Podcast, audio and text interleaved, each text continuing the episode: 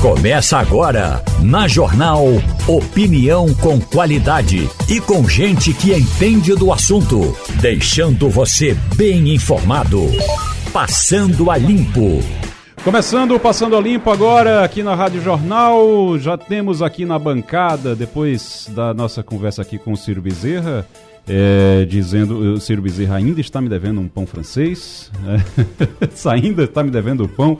Eu, fi, eu fiquei ontem com água na boca, rapaz. Ciro saiu daqui nesse horário, foi comer um pãozinho, estava fazendo esse frio de chuva, foi comer um pãozinho com manteiga e botou nas redes sociais, não chamou a gente, nem trouxe pois pão é. pra gente. Mas aqui na bancada hoje nós temos Maria Luísa Borges, Romualdo de Souza e Fernando Castilho na bancada do Passando a Limpo para a gente é, começar a discutir os principais assuntos do dia hoje. O principal assunto do dia hoje, qual é? Chuva ou é Lula? Ou é as duas coisas juntas? Sabe por quê? É chuva Porque com Lula. Tá todo mundo preocupado para saber se tá tudo certo, está tudo mantido por causa da chuva. Até onde eu sei está. Daqui a pouquinho a gente vai começar com a reportagem da Rádio Jornal, que está pelas ruas para dizer como é que está o trânsito, como é que está, se tem alagamento, para a gente ter uma ideia realmente. Mas eu acho que não atrapalha, não, lá no, no, no, no Geraldão, contanto que a, a, o problema a Mascarinhas de Moraes é a Mascarinhas, é a Mascarinhas de Moraes. É, é pra, no caso da comitiva, com certeza a base aérea providencia, por exemplo, um helicóptero, uma coisa assim. O problema é quem não faz parte da comitiva, é que vai por comitiva que vai por baixo, né? Pelo chão. A gente tem uma, uma região ali que se tiver com maré alta próximo do horário do evento, vai ser complicado. Eu preferi, bom dia Maria, bom dia Igor, bom dia Romualdo, bom dia ouvintes. Bom eu dia, preferi Castilho. vir pela, pela Via Mangue, porque o aplicativo recomendava ir pela Mascarinha de Moraes, com essa informação, eu digo, olha, vamos pela Via Mangue, ainda assim é, você tem dois tipos de, de trânsito lento na Via Mangue.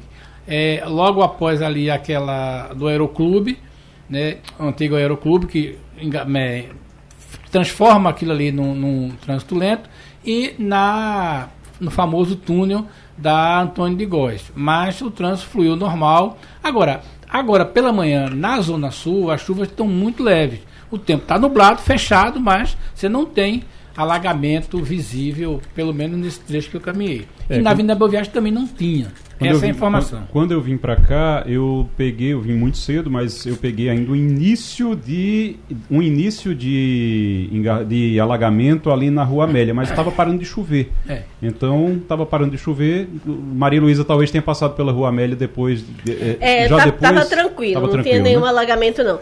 Mas eu também não olhei a hora da maré. Vou inclusive entrar no Instagram do Jornal tem do Comércio um que sempre tem. Daqui a pouquinho a gente vai, a gente é. vai conversar com a PAC, exatamente para trazer informações sobre maré, previsão é de chuva, para a gente ter uma ideia disso realmente por aqui. Eu tenho um amigo que diz assim, eu não dirijo, mas tem um amigo que diz assim, o Recife não está preparado psicologicamente para chuva.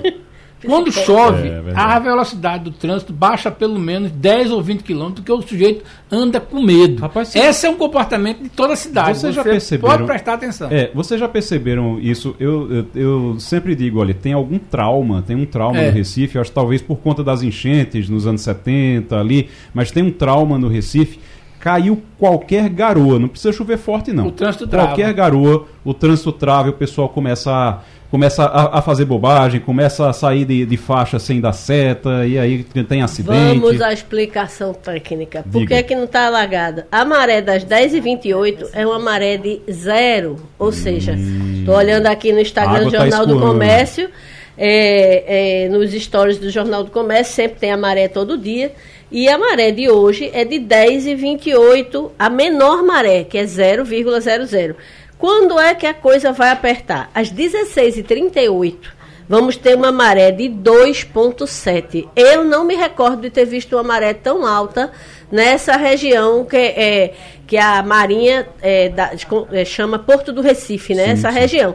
É uma maré muito alta, então se hoje à tarde tiver previsão de chuva, muito provavelmente a cidade deve complicar muito por volta das. a partir das 15h30 até as 17h30 vai ficar bem complicado. E a gente já vai avisando aqui pela Rádio Jornal exatamente para todo mundo ficar ciente para quem puder evitar ir para a rua. Deixa eu chamar o Romualdo de Souza em Brasília. Romualdo, você, daqui a pouquinho a gente vai voltar a falar sobre chuva no Recife, conversar com a PAC, conversar com a reportagem da Rádio Jornal. Mas, Romualdo, é, antes da gente falar até sobre Lula no Recife também, teve ameaça contra os, um senador, é, o senador é Sérgio Moro. Parece que a Polícia Federal chegou a desarticular esse plano, parece que chegou a prender alguém que estava planejando matar Sérgio Moro. Isso aconteceu hoje, agora pela manhã? Bom dia. Está em curso uma operação, muito bom dia, meu caro ouvinte, uma operação da Polícia Federal e que está apreendendo integrantes do PCC, o primeiro comando da capital. Esse grupo estava planejando ataques contra autoridades e familiares entre as autoridades está o senador Sérgio Moro. A Polícia Federal encontrou com esse grupo, a Polícia Federal chama de quadrilha, com esse grupo, é, um mapa, o número da placa do carro de Sérgio Moro, o número da placa da mulher de Sérgio Moro, endereços da família em Brasília, em São Paulo e no Paraná. E agora, tanto a Polícia Federal como a Polícia Legislativa, estão dando proteção, segurança ao eh, senador Sérgio Moro. Hoje pela manhã, ele divulgou uma nota que eu considero assim, um comunicado no Twitter, uma rede social na internet, em que ele deixa claro que eh, já sabia dessas ações todas. Ele diz o seguinte: sobre os planos de retaliação do PCC contra minha pessoa, minha família e outros agentes públicos, farei um pronunciamento logo mais na tribuna do Senado. E já agradeço a proteção que venho recebendo e as ações da Polícia Federal, da Polícia Militar do Paraná, de São Paulo, da Polícia Legislativa. Flávio Dino, ministro da Justiça, foi mais comedido. Não disse o nome da autoridade, mas disse que foi investigado e identificado um plano de homicídios contra vários agentes públicos, entre os quais diz o senador, diz o, o, o, ministro, entre os quais um senador da República e um promotor de justiça. Hoje, prossegue o ministro, a Polícia Federal está realizando prisões e buscas contra essa quadrilha. Meus cumprimentos às equipes de, da Polícia Federal pelo importante trabalho e Sérgio Moro recebeu milhares de manifestações de apoio. Já se sabe quem era esse, esse promotor de justiça, Romualdo? A Polícia Federal, porque essa operação eh, está sendo desencadeada a partir da cidade de Campinas, no interior de São Paulo. A Polícia Federal não divulgou o nome eh, desse promotor. Então a reportagem da Rádio Jornal ainda está atrás dessa informação.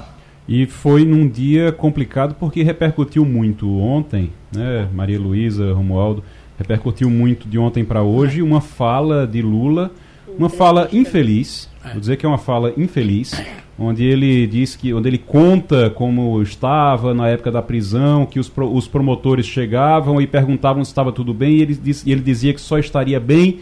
Ele usou uma palavra que eu não vou usar aqui, mas ele disse que só estaria bem quando se vingasse de Sérgio Moro. E aí, é, exatamente nesse dia, menos de 24 horas depois que repercute tanto essa fala de Lula, essa fala extremamente infeliz, do presidente da República. E aí, no dia seguinte, a gente tem essa informação. Claro, deixa eu dizer aqui, uma coisa não tem nada a ver com a claro. outra, não está ligado, não tem na, nenhuma ligação de um, de um com o outro, mas é a realmente coincidência terrível. é muito é muito ruim, eu acho que para Lula, é, sabe? É, claro, Porque pra, pra imagem primeiro é, eu, eu quando vi a fala dele e que eu também não vou falar o termo que ele falou, quando eu vi a fala, é, eu acho que um presidente não tem Pronto. o direito de usar Pronto. aquela palavra. Eu ia começar por aí. Eu acho que para começo de conversa é infeliz porque um presidente da República não pode se portar dessa maneira. Pronto. A gente já eu, começa Mas aqui é, resto... é o jeito como Lula conversa com muita gente. Lembre-se que ele estava é, dando uma entrevista a um grupo de jornalistas é, que, que o Palácio do Planalto tinha convidado. E aí ele chega a dizer o seguinte: eu não sei se essa palavra pode, vocês apagam, aí todo mundo cai na risada. Pronto, e todo mundo usou. É. E todo mundo usou. Todo mundo usou, ele disse. É, eu, eu, eu na, quando eu vi a gravação, a primeira coisa que eu pensei, eu disse, ok, ele está na entrevista com os jornalistas pedindo que o pessoal apague aquela palavra e todo mundo que estava lá dá uma Rio. risada, dá uma risada e a, a, a, a, frase é usada. Se você primeiro, não quer que não é, use, se você é, não quer que use, você não você diga. Não fala. Olha, primeiro que eu acho o seguinte, e aí a gente tem que falar para nossa categoria. Ninguém tem que ter é, aberto o sorriso como o grupo abriu a, naquele comportamento do presidente. É. No mínimo, se exigiria discrição e silêncio. Vamos falar para nós mesmos. Essa é uma questão séria. Quando você abre uma gargalhada, você automaticamente confirma, com, é, é, concorda com tudo aquilo. É muito ruim para nós jornalistas esse tipo de comportamento. Segunda questão. Vamos lembrar aqui o velho conselho de Marco Maciel. Senador faz discurso, deputado faz discurso, presidente da República e vice-presidente faz pronunciamento. Tudo tem fé de ofício. Então, não dá para você admitir isso. Então, se, se é grave que os jornalistas tivessem é, é, caído na gargalhada, como a gente vê no vídeo, mais grave ainda é o presidente usar esse tipo de coisa e pressupor ou inferir que na edição é, vai ser apagado. Alguém e vai mais, ser camarada. E alguém vai ser, é. o que seria mais uma prestação de serviço do jornalista. Então isso é muito ruim, é muito constrangedor para nós profissionais de imprensa, né? Esse tipo de comportamento de colegas desse tipo de jeito. Mas é, é aquela história. A gente precisa começar a combater isso, porque daqui a pouco vai ser com a gente. Verdade. Deixa eu começar, deixa eu voltar a falar de chuva aqui, porque nossa reportagem na Rádio Jornal já está circulando pela cidade desde cedo, desde o início da manhã de hoje, da madrugada ainda de hoje. E o Emerson Pereira está na linha conosco agora. Emerson, muito bom dia para você. Você está onde nesse momento? Oi, Igor, bom dia para você, bom dia aos ouvintes. Neste momento, nossa equipe está aqui na beira-mar de Rio Doce, em Olinda. Não está chovendo, dá até para ver o céu começando a abrir, as nuvens abrindo espaço de repente para o sol aparecer, sei lá se isso pode acontecer mais tarde. Pelo menos nesse momento não está chovendo, diferentemente do que aconteceu durante a madrugada e início da manhã. Nossa equipe circulou por algumas áreas do município de Paulista. Lá a informação é que choveu bastante durante a madrugada. Não chegou a atrapalhar muito o trânsito no início da manhã, por exemplo, a gente circulou ali pelo Janga, por Pau Amarelo, pela P22, o trânsito estava tranquilo. Porém, em alguns pontos encontramos áreas de alagamento. Por exemplo, na estrada de Manepá, aqui dá acesso à P22, ali tem um trecho próximo ao supermercado bem conhecido, uhum. que fica bastante água acumulada.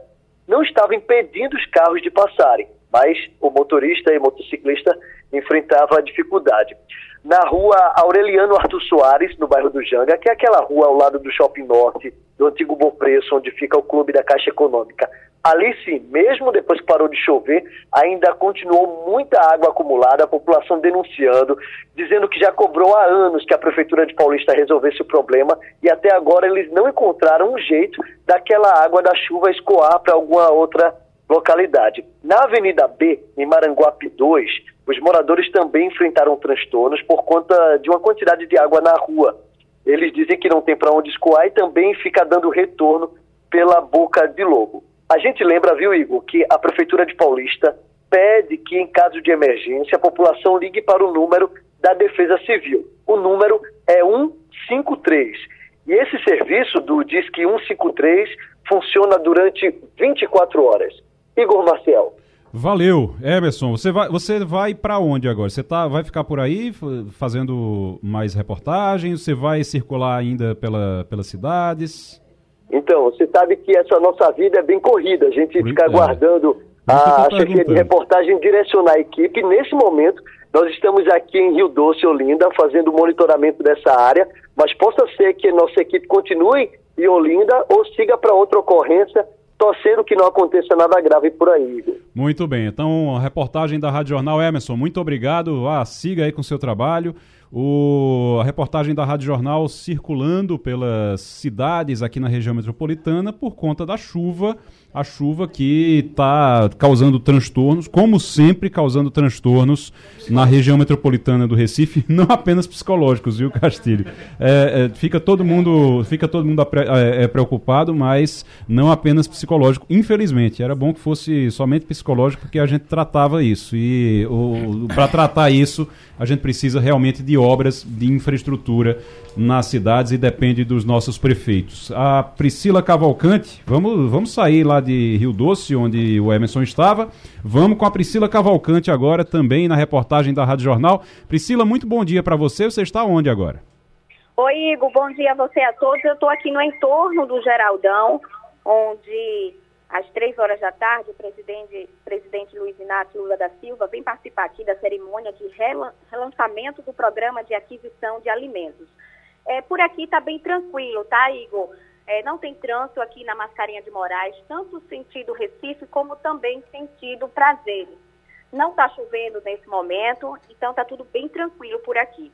Ah. Logo cedo, logo cedo, eu fui na comunidade Jardim Monte Verde, aquela área onde teve o desastre da chuva em maio do ano passado, muita gente morreu, 17 em um ponto só ah, os moradores lá estão bem apreensivos, Igor, porque começou a chover, estava chovendo quando a gente estava lá, e muitos ainda sem auxílio.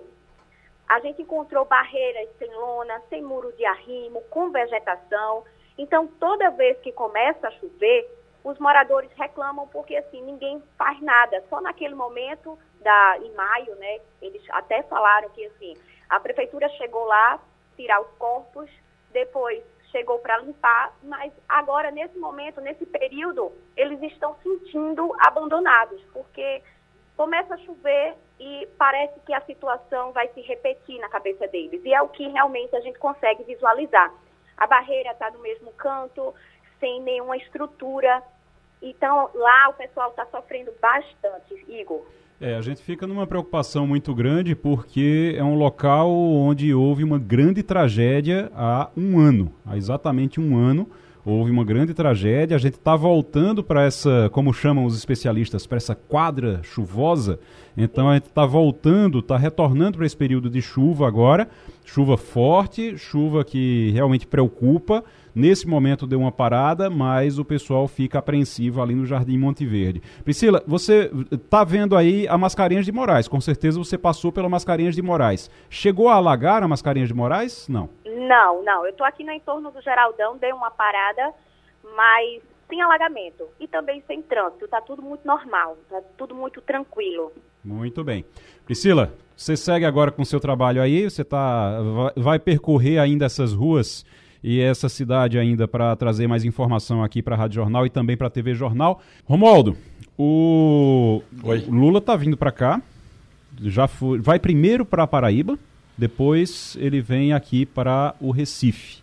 Eu já tenho informação de que ele tem um evento, ele chega logo cedo, vai para o Palácio do Campo das Princesas, vai fazer uma assinatura da homologação lá de, de sobre Fernando de Noronha depois ele almoça com a governadora e chegou uma confirmação agora de que João Campos almoça junto. João Campos vai para o Palácio do Campo das Princesas e almoça, vai almoçar todo mundo junto lá no Palácio do Campo das Princesas. João Campos, Raquel Lira, Lula, todo mundo na me a mesma mesa para almoçar. E depois seguem para o Geraldão, onde a Priscila Cavalcante estava trazendo informação para a gente agora, está tranquilo, existia uma, uma apreensão em relação ali a, a Mascarenhas de Moraes por causa da chuva, mas ela disse que está sem trânsito, que tá, não está alagado, então está tranquilo nesse momento. Vamos esperar que continue dessa forma. Agora, é, Romualdo, essa visita de Lula daqui, ele vem para cá, daqui ele vai para onde? Porque ele viaja na, na, na para a China na, no domingo, né? O presidente ainda vai ao Rio de Janeiro antes de viajar à China. O presidente, depois de Pernambuco, ele retorna a Brasília e na quinta-feira ele vai à, à, região norte do Rio de Janeiro. Tem, vários, tem lá alguns projetos é, na área da, de captação de energia é, chamada energia limpa. Então, o presidente tem encontros é, com políticos e empreendedores lá na região eh, de Macaé, inclusive, no Rio de Janeiro. Agora, o que mais Lula está preocupado mesmo é porque ele recebeu muitas críticas. Ontem, a Rádio Jornal já havia levantado esse assunto.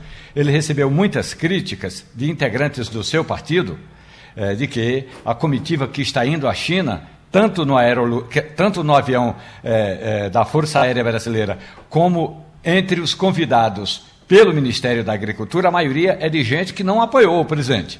Então, é, o Lula que faz um discurso dizendo que vai fazer um governo é, sem olhar a filiação partidária, mas o partido do presidente olha a filiação e rebusca os discursos dos adversários e agora convidados para essa comitiva é, que vai à China. O PT está reclamando de Lula, eu vou lembrar uma frase de Arraes. Você lembra da, da frase de Arraes, Castilho? Maria, quando reclamavam, diziam que Miguel Arraes não. É, é, mas Arraes, você está conversando aí, está fazendo aliança com Fulano que é inimigo. Aí ele dizia o que, Castilho?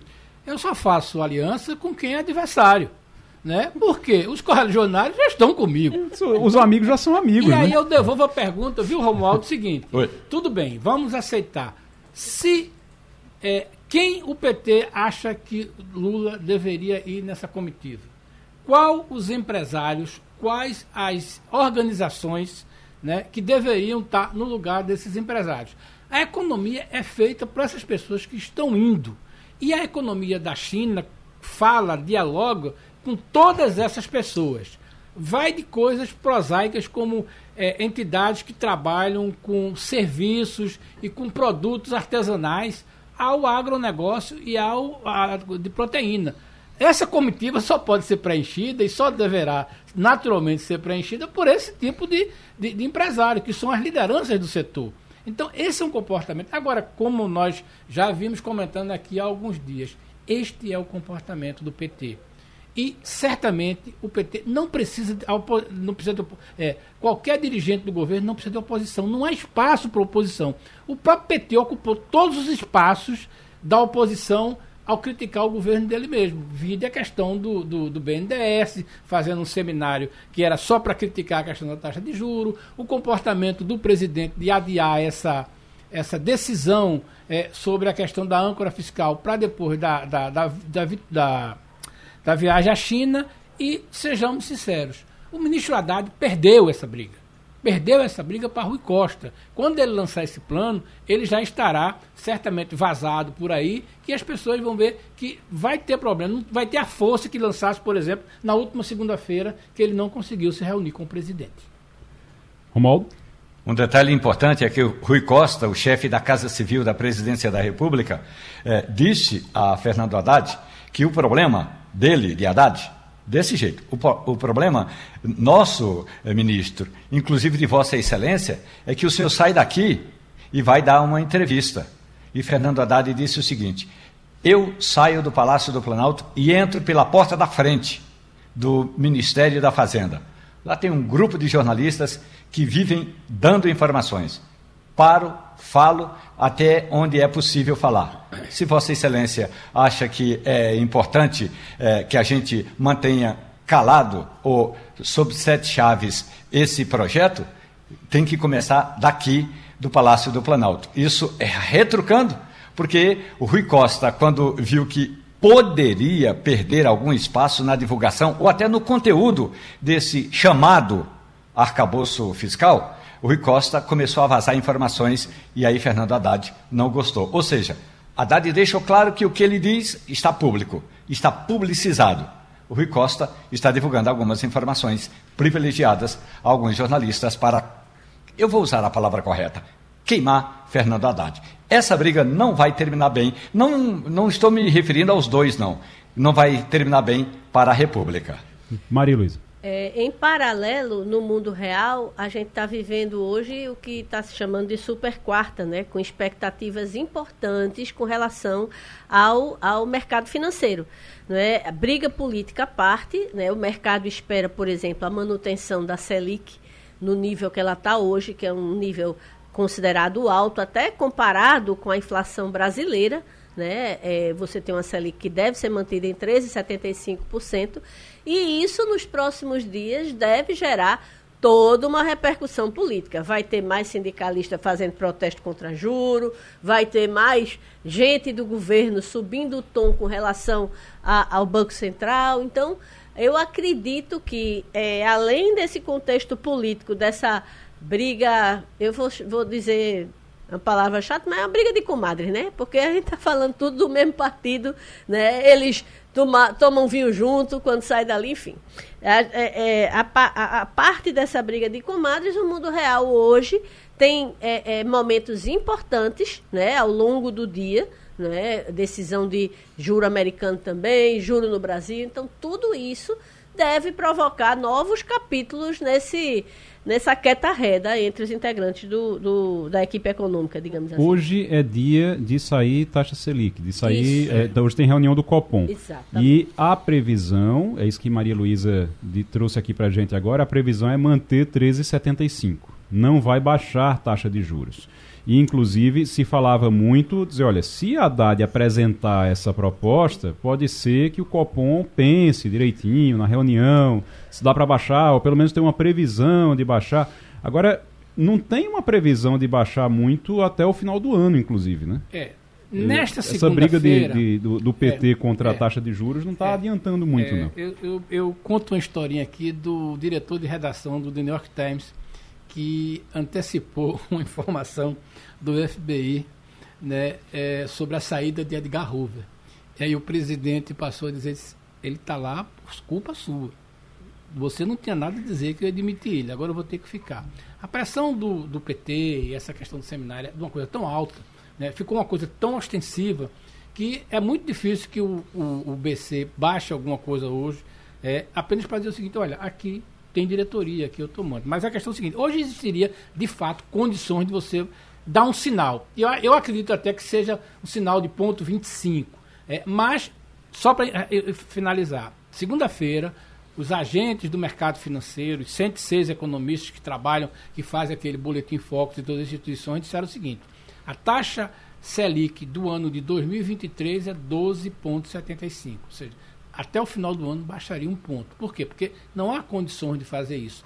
Há uma informação de que a inflação está baixando, os alimentos podem baixar mais, é, a economia, os efeitos nos Estados Unidos e na Europa, a queda dos bancos, é, há um clima melhor de percepção é, dos investidores internacionais, que a economia começa a dar sinais de retração, isso é tudo muito bom.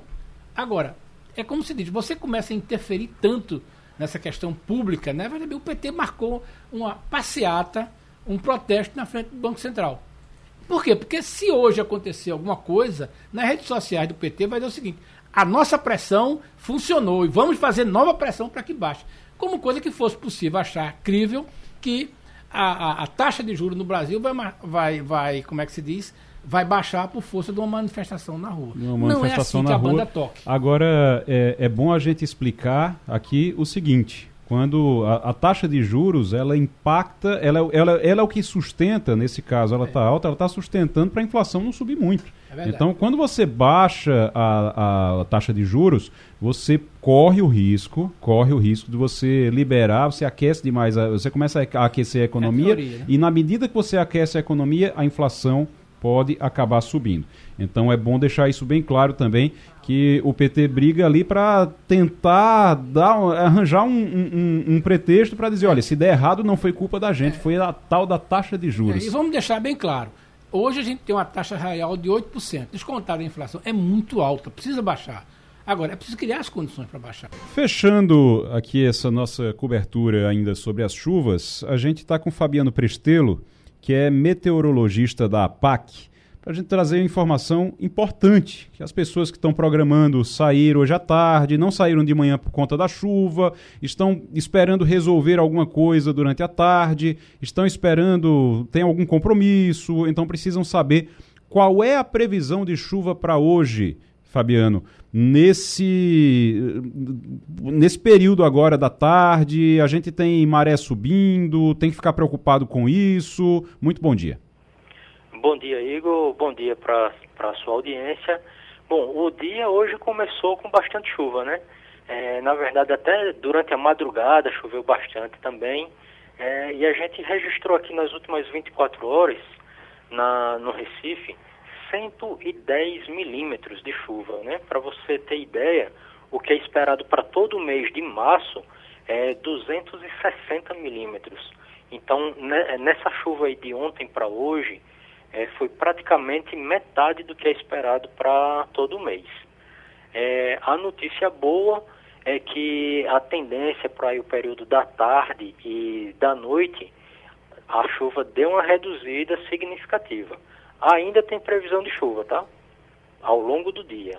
Porém, no período da tarde e da noite, vai estar tá bem mais tranquilo. Quem não conseguiu resolver né, as suas questões durante o dia, pode ir à tarde e à noite, sempre lembrando de levar o, o guarda-chuva, mas vai estar bem mais tranquilo. Fernando Castilho. Bom dia.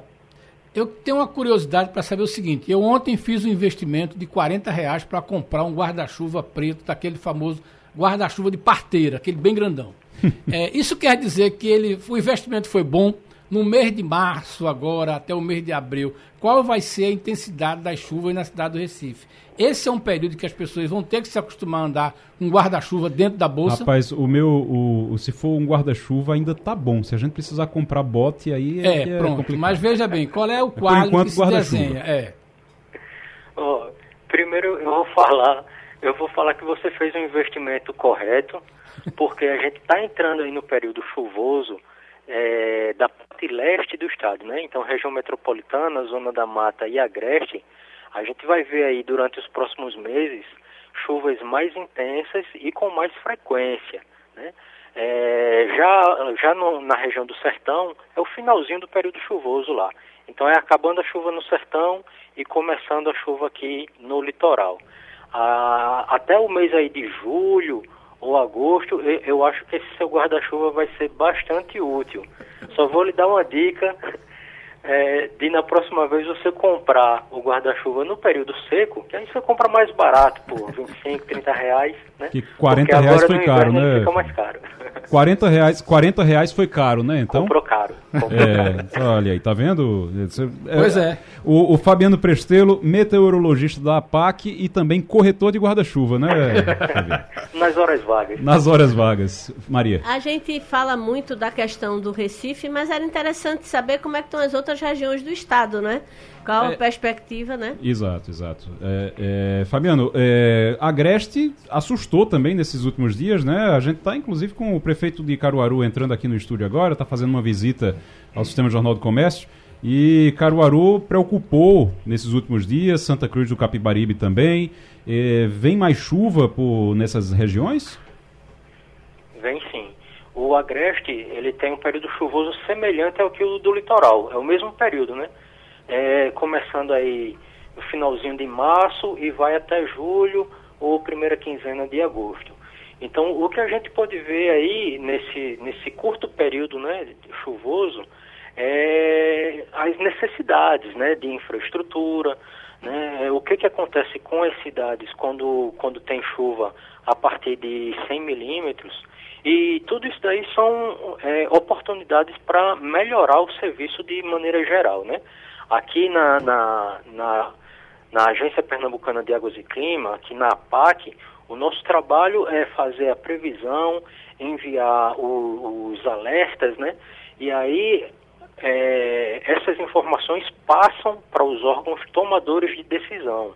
Por exemplo, a Defesa Civil desloca as equipes para os locais de risco, né, para onde pode ter deslizamento, alagamento, ao mesmo tempo que as outras secretarias né, de infraestrutura também têm que ficar ligadas é, no que acontece né, com as cidades quando chovem é, em torno de, de, de 50, 60 até 100 milímetros.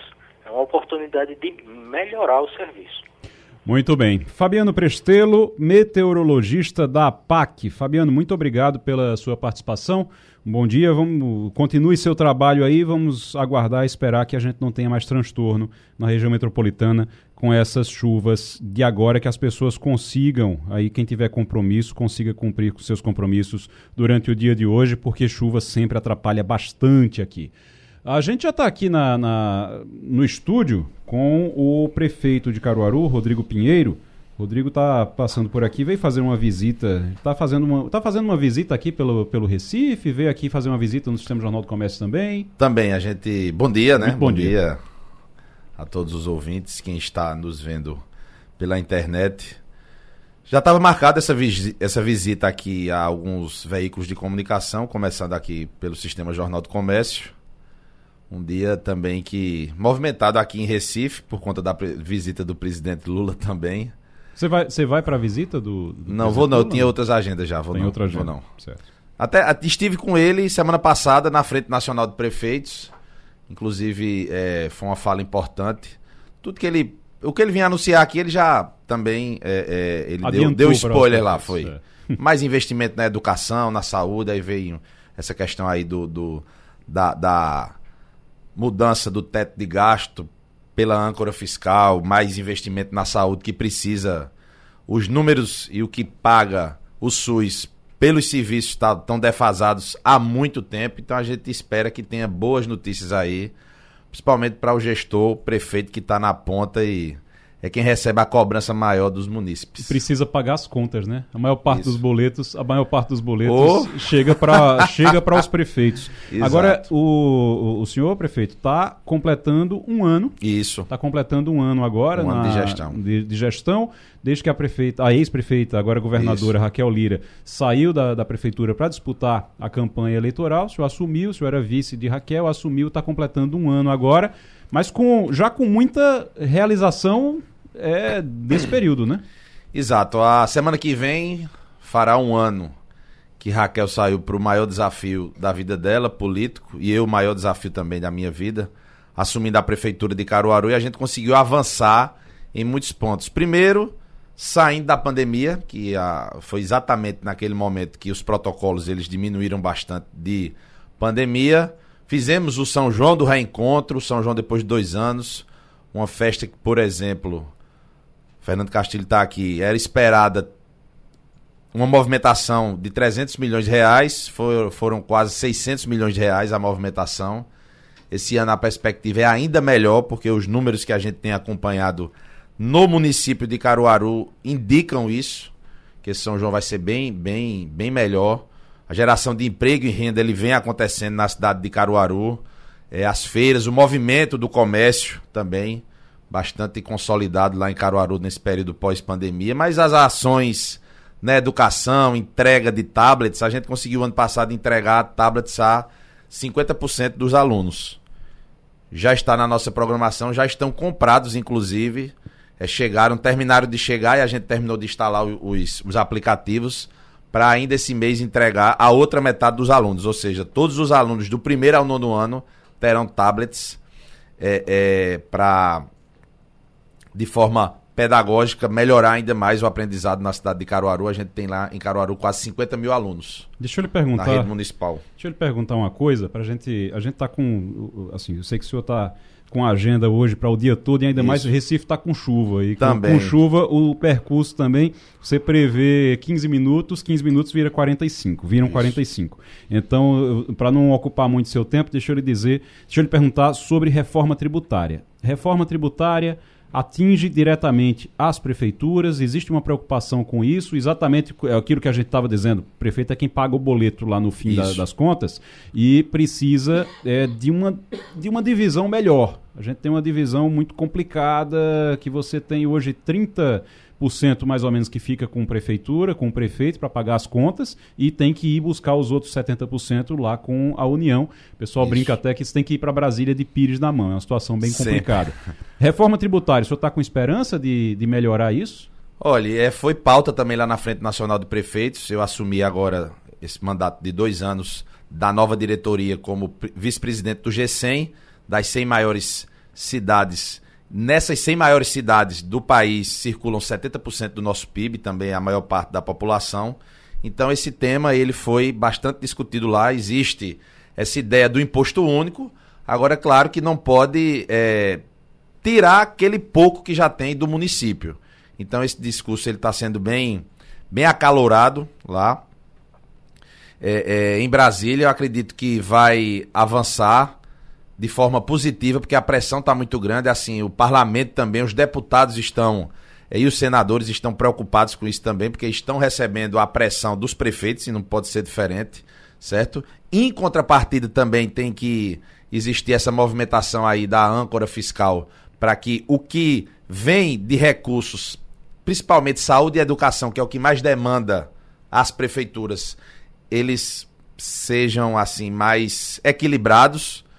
Teve um aumento importante agora, por exemplo, na merenda escolar.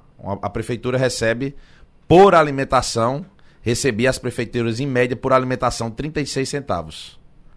Por, por alimentação, aluno. por, por aluno. Por, alu por, por, alimentação. Por aluno, por, alimentação, então entendeu? Então dá pouco mais de um real por dia, se forem três refeições numa escola integral. Assim. Aí aumentou praticamente ali 30, 40%. Foi um, um movimento importante? Foi. Mas Ainda é o, muito o que pouco. era 36 centavos, que passou para perto de 50, também não vai é, é, cobrir todas as despesas. Então é esse equilíbrio, essa divisão melhor é que tem que existir é, por parte do, do, do governo federal para poder chegar a mais recursos e não fazer aquele inverso, né? Eles ficam mais com recursos na mão para poder fazer a política de voltar para o município. A gente sabe que tem política, lógico, mas precisa um pouco mais de equilíbrio a gente está eu... tá reivindicando isso sempre. Deixa eu registrar que nós estamos, durante essa entrevista também, ao vivo para Caruaru. Também estamos em rede agora, também para Caruaru, também para o interior do estado, em rede, nesse momento, conversando aqui com o prefeito de Caruaru. Prefeito, quero agradecer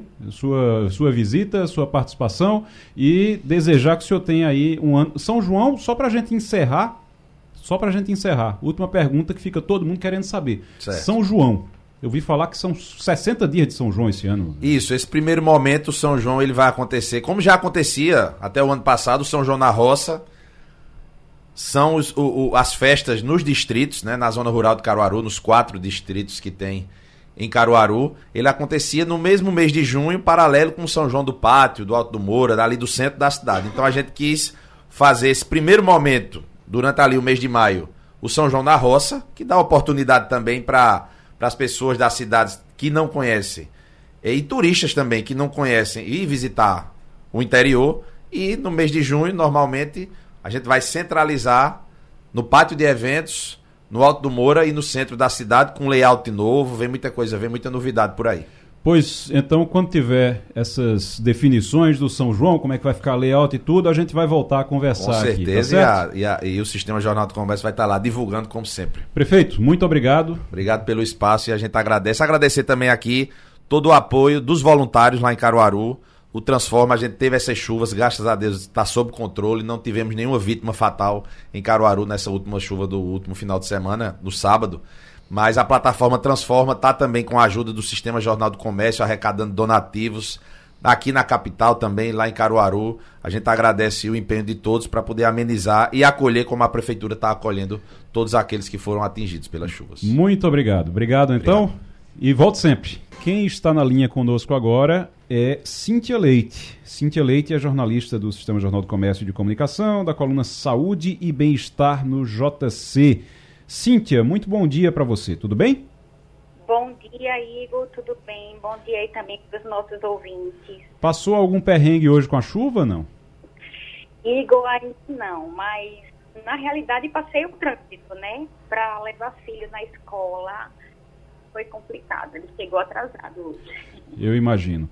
Veja só, a gente tá agora falando sobre o Mais Médicos. O Mais Médicos foi relançado. Aliás, a gente até já brincou com isso aqui, Romualdo, Castilho, a gente já falou sobre isso, que o, tudo do, do presidente Lula atualmente é ré, né? Relançamento, relançamento. Ele está reconstruindo é, tudo aquilo que tinha sido modificado durante refazendo tudo aquilo que tinha sido modificado durante o governo Bolsonaro, durante o governo Temer, e ele vai relançando tudo.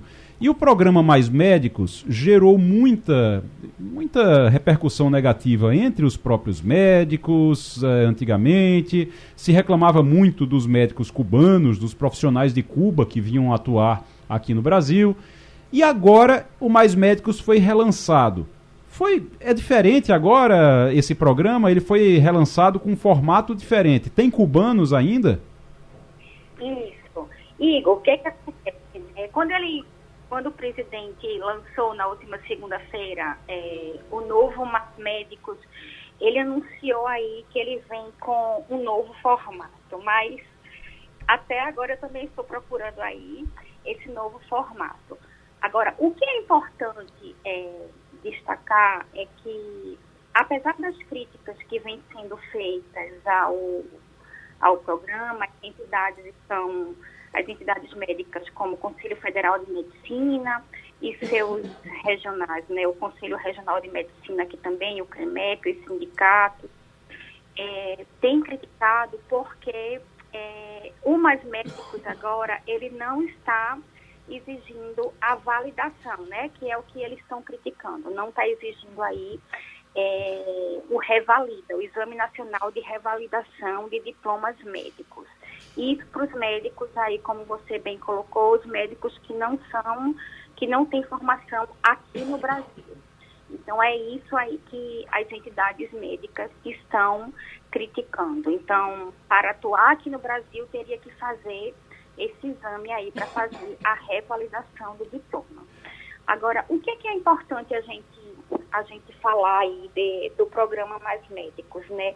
O outro lado Aí, a gente, quando o mais primeiramente começou a resultado aqui no Brasil. É, gente, acho que está cortando um pouquinho a ligação, Cíntia. A ligação está cortando um pouquinho, a gente está tá picotando, a gente não conseguiu entender essa última frase. Você tenta agora para ver como é que está. É. Tá melhor? É, a gente está tendo um, um probleminha na, na comunicação o sinal, o, o sinal não está bom. Vamos tentar, vamos ver se a gente refaz o contato para a Cíntia é, até, até explicar para a gente sobre o Mais Médicos, Maria Luísa, porque é importante a gente saber também como é que a população vai ter acesso a isso, mas não está muito bem explicado ainda. O que se sabe é que não, vai, não, vão, não vão ter, não teremos os médicos cubanos. Os médicos cubanos não estarão. Mas tem questão de revalidação de diploma, uhum. tem tudo isso, né? Tem muitos. Ah, conseguiu? Tem muita coisa. Conseguiu. Cíntia, vamos lá? Oi, oi. Agora. Você tava, a gente estava falando sobre, Cíntia, sobre os benefícios que virão com mais médicos, é, né? O, o que que acontece, né? A, é, se sabe que o Mais Médicos, ele ampliou bastante o acesso de populações mais vulneráveis aos serviços da atenção primária. O que é, que é a atenção primária? A porta de entrada para o SUS, é a unidade básica de saúde. Quando se tem um problema de saúde, se vai ao posto de saúde, por exemplo. Isso que é a atenção primária.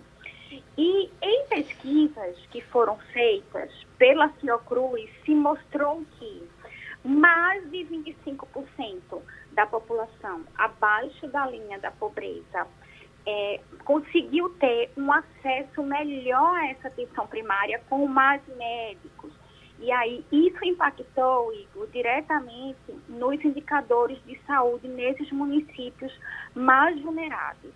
Então aí o mais médicos ele se torna uma primeira oportunidade, porque a atenção básica, a pessoa tem um problema, procura um posto de saúde e lá estão aí os médicos que fazem parte desse programa. Então, é uma primeira oportunidade de atenção a essas pessoas que vivem, é, que estão é, numa situação de vulnerabilidade. Então, isso que é importante. Mas o que as entidades médicas questionam, elas reconhecem esse, é, esse benefício trazido pelo programa, mas o que se questiona é exatamente isso. Né? Eles estão preocupados com a possibilidade, com o fato, na realidade, do programa permitir, desse novo formato permitir, a inclusão de médicos formados no exterior sem a devida revalidação de seus diplomas.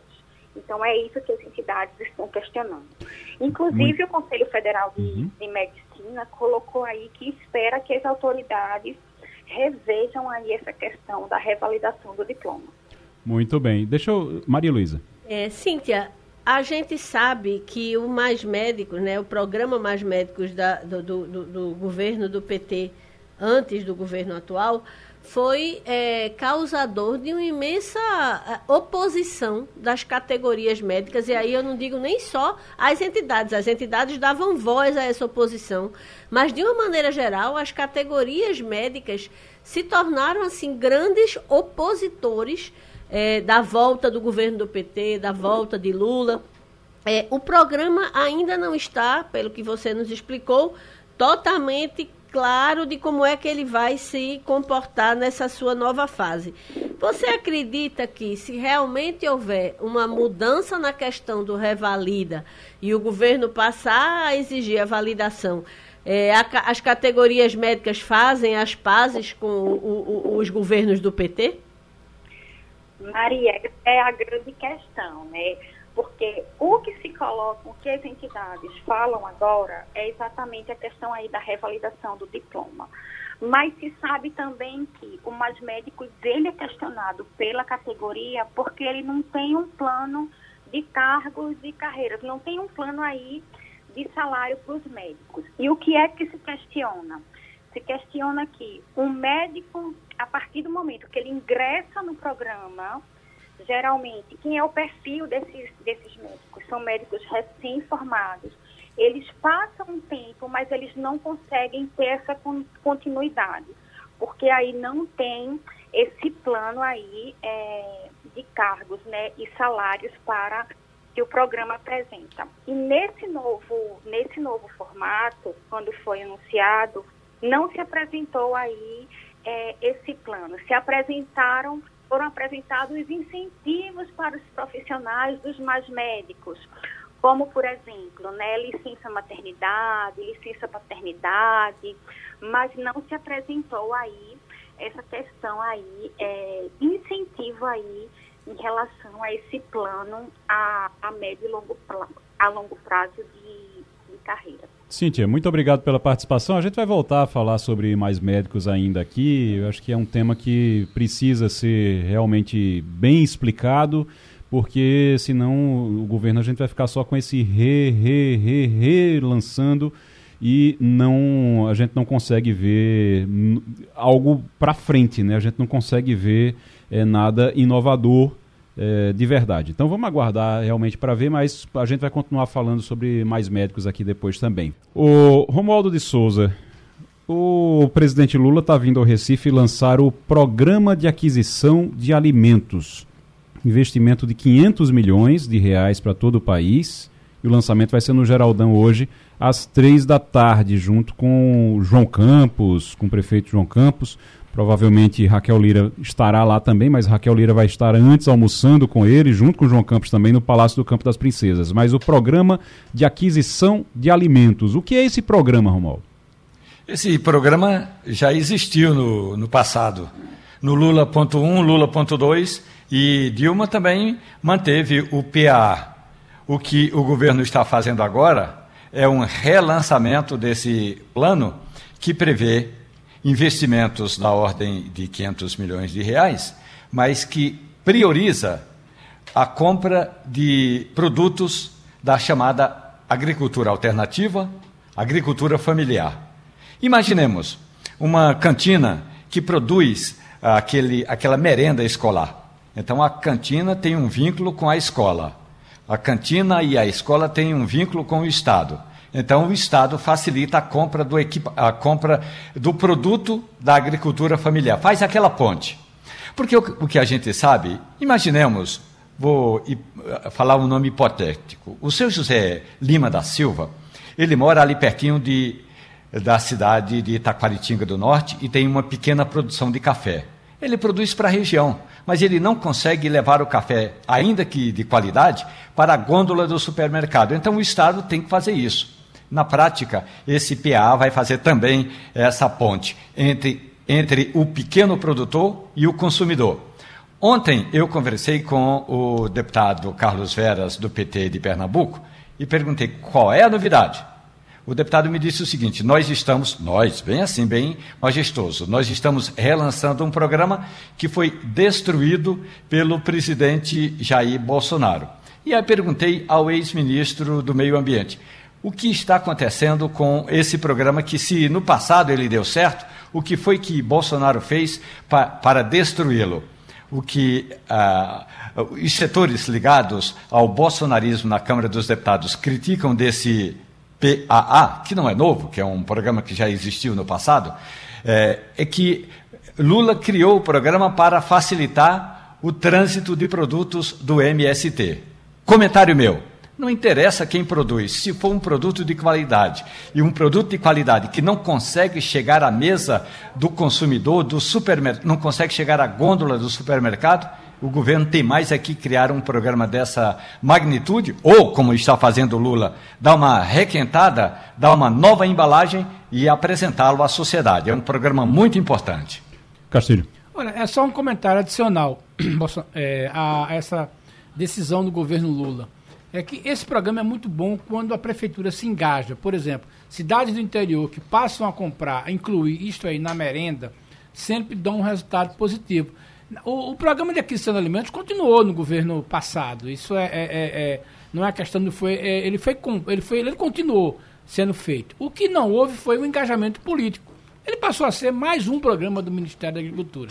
Agora vai ser o engajamento político. Se ele consegue chegar, Igor, na questão da prefeitura, por exemplo, se o governo consegue envolver a prefeitura para comprar, isso é muito importante cidade do Nordeste. Que produz o quê? Produz é, os legumes, produzem os produtos de fruta da época que podem encaixar. É basicamente isso. Não dá para falar que é um programa de agricultura familiar, é, porque a agricultura familiar no Brasil tem dois níveis: o nível do Nordeste e o nível do Centro-Sul, que é o agronegócio. Se ele funcionar como está sendo programado agora, e houver conexão com a prefeitura, certamente as crianças terão alimentação de melhor qualidade, fugindo um pouco dos pacotes que vêm dos fornecedores tradicionais de alimentos para os municípios. Eu disse que a gente ia falar sobre os lixões, importante aqui é, registrar pelo seguinte, o, é, inclusive o Tribunal de Contas do Estado está trazendo isso como um novo marco zero. O Estado alcançou a meta de zerar o número de lixões a céu aberto nos seus 184 municípios, é uma conquista histórica e ao longo dos últimos 10 anos o TCE vem atuando para eliminar esses lixões juntamente com entidades parceiras como o Ministério Público, Secretaria de Meio Ambiente e Sustentabilidade e a Agência Estadual de Meio Ambiente, a CPRH. Eu passei, eu, eu passei muito tempo acompanhando isso, porque quando a gente estava na, na, na, TV Jornal, lá no, no, interior, a gente acompanhava isso, eu acompanhei isso durante esses 10 anos. E tinha o prazo, tem o prazo para resolver, não pode mais ter lixão. E aí não, a prefeitura não cumpriu o prazo. Chegava no final, aí tinha que ir se ver com o Ministério Público e com o Tribunal de Contas. E agora, finalmente, se conseguiu. Tinha um lixão muito é, famoso, com uma má fama muito grande, por exemplo, em Toritama, ali no Agreste. E era muito difícil de resolver. Foi resolvido. Em outras cidades também, isso foi resolvido. Até porque isso traz um prejuízo imenso, imenso ao meio ambiente e não acaba quando você tira o lixão, né, Romualdo? Você tira o lixão e depois o solo fica ali, é, é, fica com problema, você tem problema por muitos e muitos anos depois. Aqui em Brasília a gente tem uma região chamada Cidade Estrutural. A cidade foi fundada ainda na época do governo do PT, do então governador Cristóvão Buarque, que não que não quis tirar a cidade, não quis remover a cidade dali. E havia um projeto de construção é, de uma área de reciclagem de lixo. Aí não conseguiu tirar, virou uma cidade barra lixão e foi durante muitos anos uma das áreas mais de, mai, de maior incidência de riscos, tanto de desmoronamento como também de contaminação. Aí vieram outros governos, entre eles o Rodrigo Hollenberg, que, era, que é do PSB, e transferiu o lixão ali da cidade estrutural para uma região lá mais distante do centro da capital federal, a 40 quilômetros do centro de Brasília. Essa cidade estrutural está a 13. Pois bem, essa região onde era o lixão da estrutural ela está praticamente morta. Não se consegue, já houve remoção de parte da terra, remexeram a terra, colocaram adubo para ver se poderia vir, virar ali um canteiro, eh, para ver se vi, poderia virar um viveiro, e não tem jeito, a terra está praticamente morta.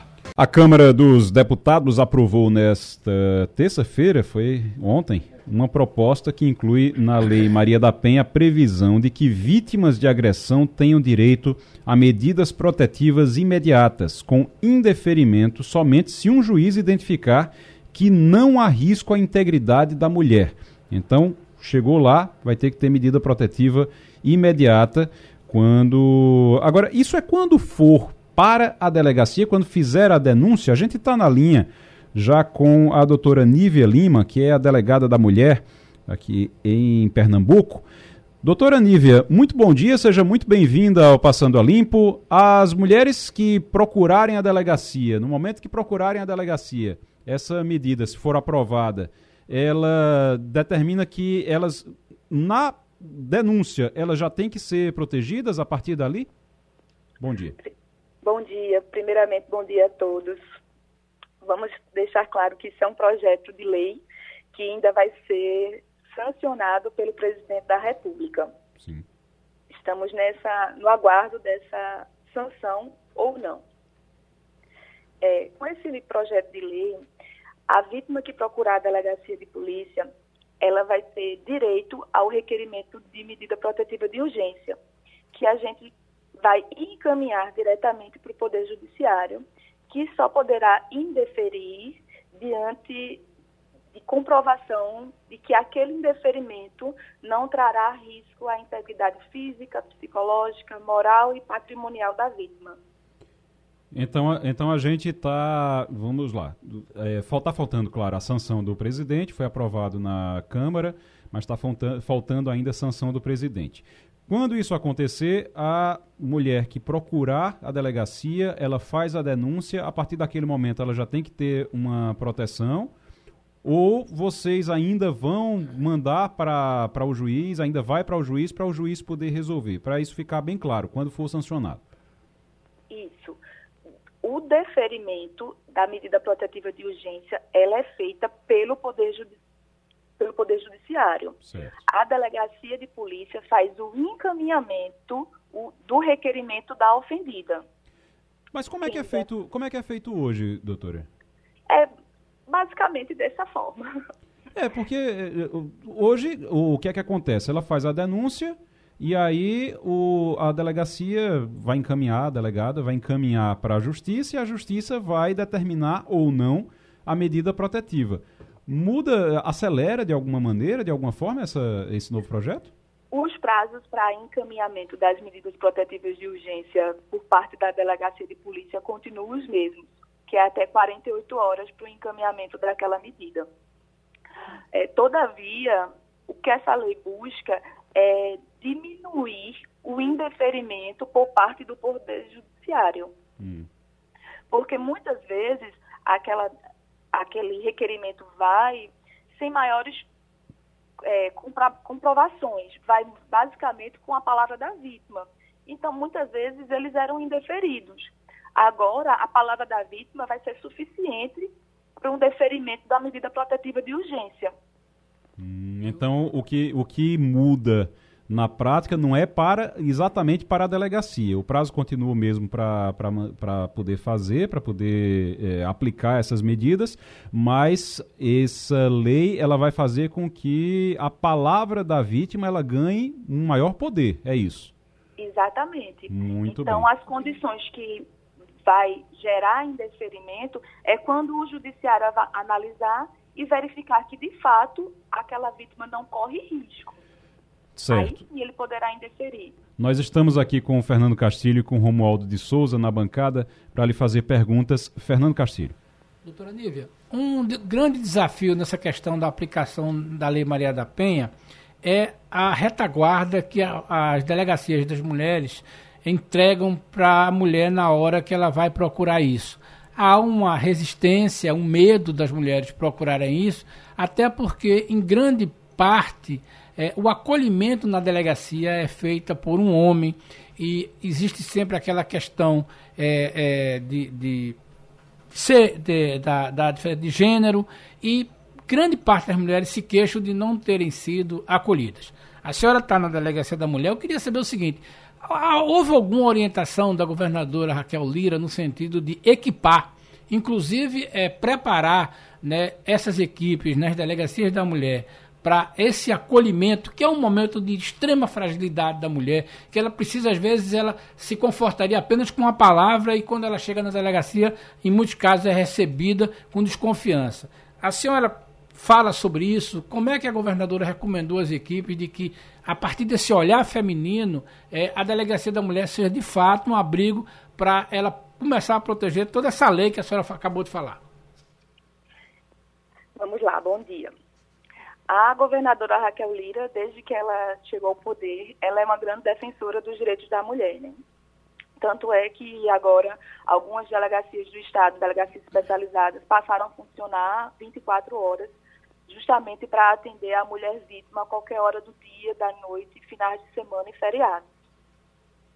É, o atendimento à mulher, nas delegacias da mulher, a gente tenta priorizar que tenhamos policiais femininas prioritariamente, mas também nós temos policiais masculinos, porque numa equipe policial é necessário. Claro. E quando a, quando a vítima chega, a gente busca sempre dar o melhor atendimento. Muitas vezes, como você falou, a gente vai escutar aquela vítima, muitas vezes não é nem um caso de atuação policial, mas a gente vai ouvir, vai prestar aquele apoio, vai direcionar talvez para outros órgãos que possam ajudá-la como um conselho tutelar, uma defensoria pública, um poder judiciário. Porque quando ela chega na, na delegacia, ela traz diversas demandas, não demandas somente da seara criminal, mas muitas vezes são questões que envolvem família, guarda de filhos, alimentos. Então, toda essa orientação a gente busca oferecer na delegacia de polícia. E a gente sempre busca dar o melhor atendimento. Doutora Nívia Lima é delegada da Mulher, Romualdo de Souza. Bom dia, delegada. Hoje pela manhã, a reportagem da Rádio Jornal deu um destaque importante e que eu gostaria de ouvir a sua avaliação, delegada, que é para um dos artigos dessa lei, um projeto de autoria da então senadora Simone Tebet, e que diz o seguinte: a medida protetiva, essa de emergência, não será suspensa enquanto a mulher sentir que há risco à integridade física, psicológica, sexual, patrimonial ou moral, não apenas dela, dela e de seus dependentes, delegada. Isso. A medida protetiva de urgência, quando ela é deferida, normalmente o judiciário estabelece um prazo de vigência. Tem se adotado um prazo é, de seis meses mas isso não é uma regra, porque a medida protetiva de urgência ela valerá por, enquanto existir riscos àquela vítima. Então, inicialmente, ela era deferida com um prazo de seis meses. Caso não acontecesse novos fatos, caso a vítima não quisesse renovar as medidas protetivas, ela perderia vigência. Agora não. Ela, a vítima, ela vai, enquanto ela se sentir em risco, ela vai deixar isso claro para o judiciário e aquelas medidas vão ficar valendo. Então, esse prazo ele vai poder durar seis meses, um ano, dois anos, enquanto houver risco para essa mulher e para os dependentes dela. Muito bem. Doutora Nívia Lima, delegada da Mulher, muito obrigado pela participação aqui no Passando a Limpo. Deixa eu é, chamar Romualdo de Souza de novo. A gente tem informação, Romualdo, de que o, a gente já tem, tem gente presa já nessa operação contra o PCC por causa das ameaças contra Sérgio Moro. Você tem informação como é que está agora? Como é que está nesse momento? O relato divulgado agora há pouco pela Polícia Federal de Campinas, no interior de São Paulo, disse que quatro pessoas já foram presas é, equipamentos foram apreendidos e levados para a superintendência e logo mais às 11 horas será apresentado um relato. Ele, a Polícia Federal, pelo menos na informação que eu recebi, não diz é, quem são essas pessoas, mas confirma a informação que a reportagem da Rádio Jornal já havia divulgado, de que havia um mapeamento desse grupo chamado PCC, é, endereços do senador da República Sérgio Moro, de familiares tanto aqui em Brasília como em São Paulo, e também na cidade de, na cidade de Curitiba, no Paraná. Curitiba e Maringá, no Paraná. É bom a gente é. até registrar aqui que os agentes estão cumprindo 24 mandados de, de busca e apreensão, 7 mandados de prisão preventiva. Já tem gente presa, inclusive, quatro mandados de prisão temporária. Isso já foram, já foram expedidos, a Polícia Federal está nas ruas. É, a operação se chama Operação Sequais. Você já sabe o que é que significa isso, Romualdo?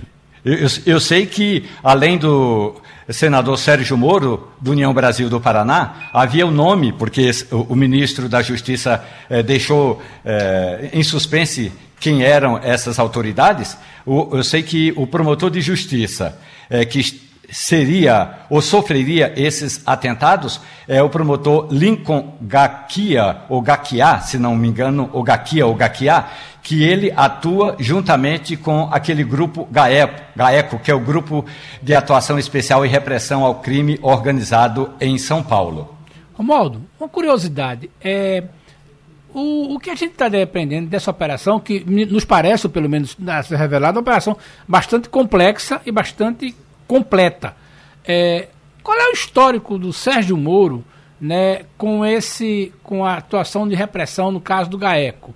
A gente pode falar que isso tem a ver com a questão do tempo que ele foi ministro da Justiça, quando ele começou naqueles primeiros seis meses em que ele a, a, fazendo transferência de preso, transferência de preso. é isso que que está anunciado, é porque aparentemente depois que ele saiu não teve mais nada, né? É, e não, não me parece dele... que o PCC tem algum envolvimento com a questão do Lava Jato. Mas antes dele se envolver na Operação Lava Jato, lá na, na Justiça Federal no Paraná, ele, lá no Paraná, ele eh, montou várias operações com a Polícia eh, Civil Paranaense em busca exatamente desse grupo, desse grupo organizado, inclusive de tráfico é, de entorpecentes ali na fronteira com o Paraguai. Essa foi uma das ações de Sérgio Moro como juiz. Depois ele tornou-se famoso no caso da Lava Jato.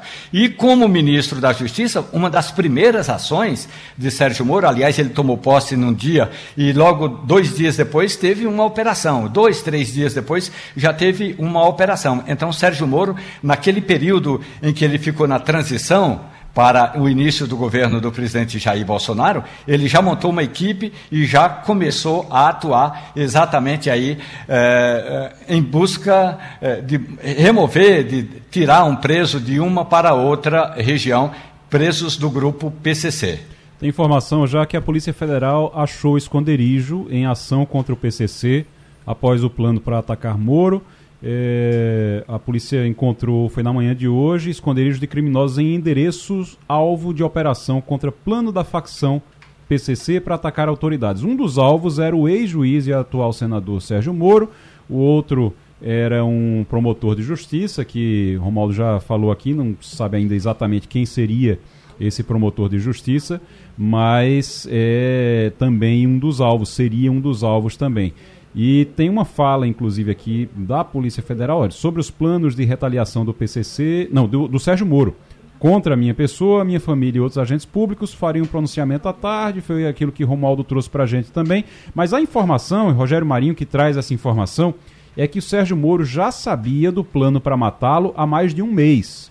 Rogério Marinho, senador, foi ministro também no governo Bolsonaro, é, colega senador de, de Sérgio Moro, disse que ele já sabia desse plano há mais de um mês.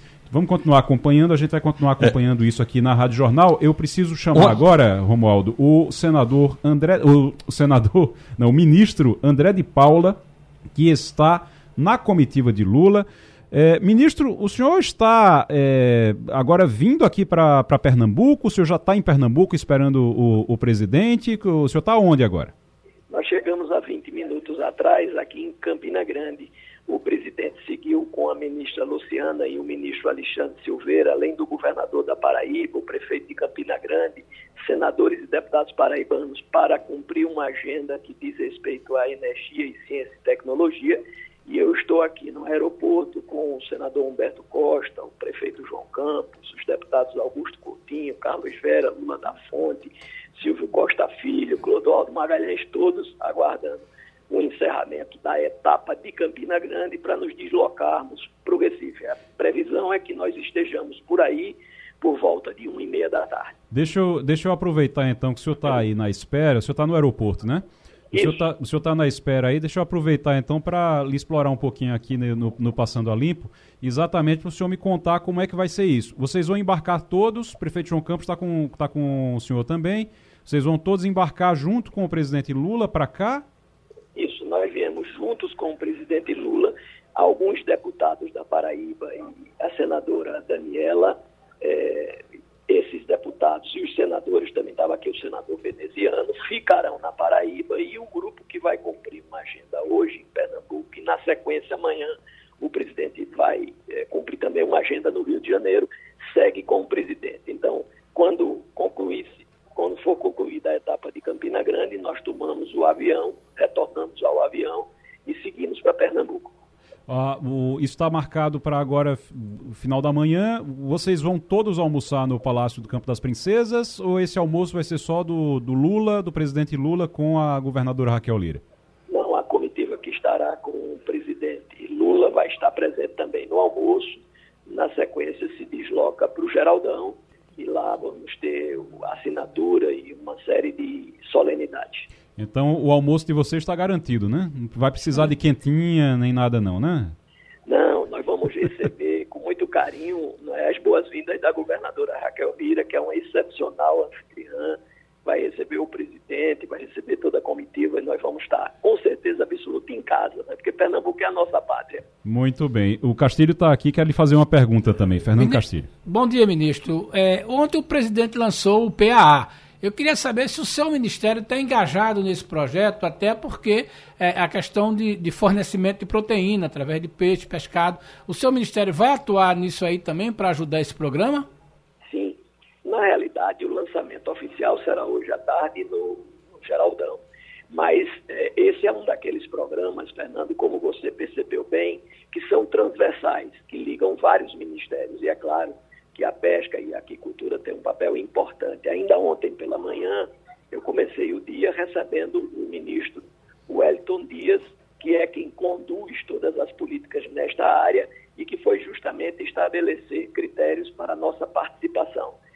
Tarde, entre os anúncios que serão feitos, nós teremos a oportunidade de assinar um protocolo de intenções com o reitor da Universidade Federal de Pernambuco e o reitor da Universidade Federal Rural de Pernambuco, que incluirá não é, na, na desculpe, na, no restaurante universitário, no cardápio do restaurante universitário, o peixe que será adquirido das comunidades de pesca, do, da, do pescador artesanal pernambucano. Isso implica numa parceria que também dá suporte técnico, orientação aos pescadores, além de inserir, sabe que os dois restaurantes, eles consumem uma média de 10 mil refeições, eles fornecem uma média de 10 mil refeições.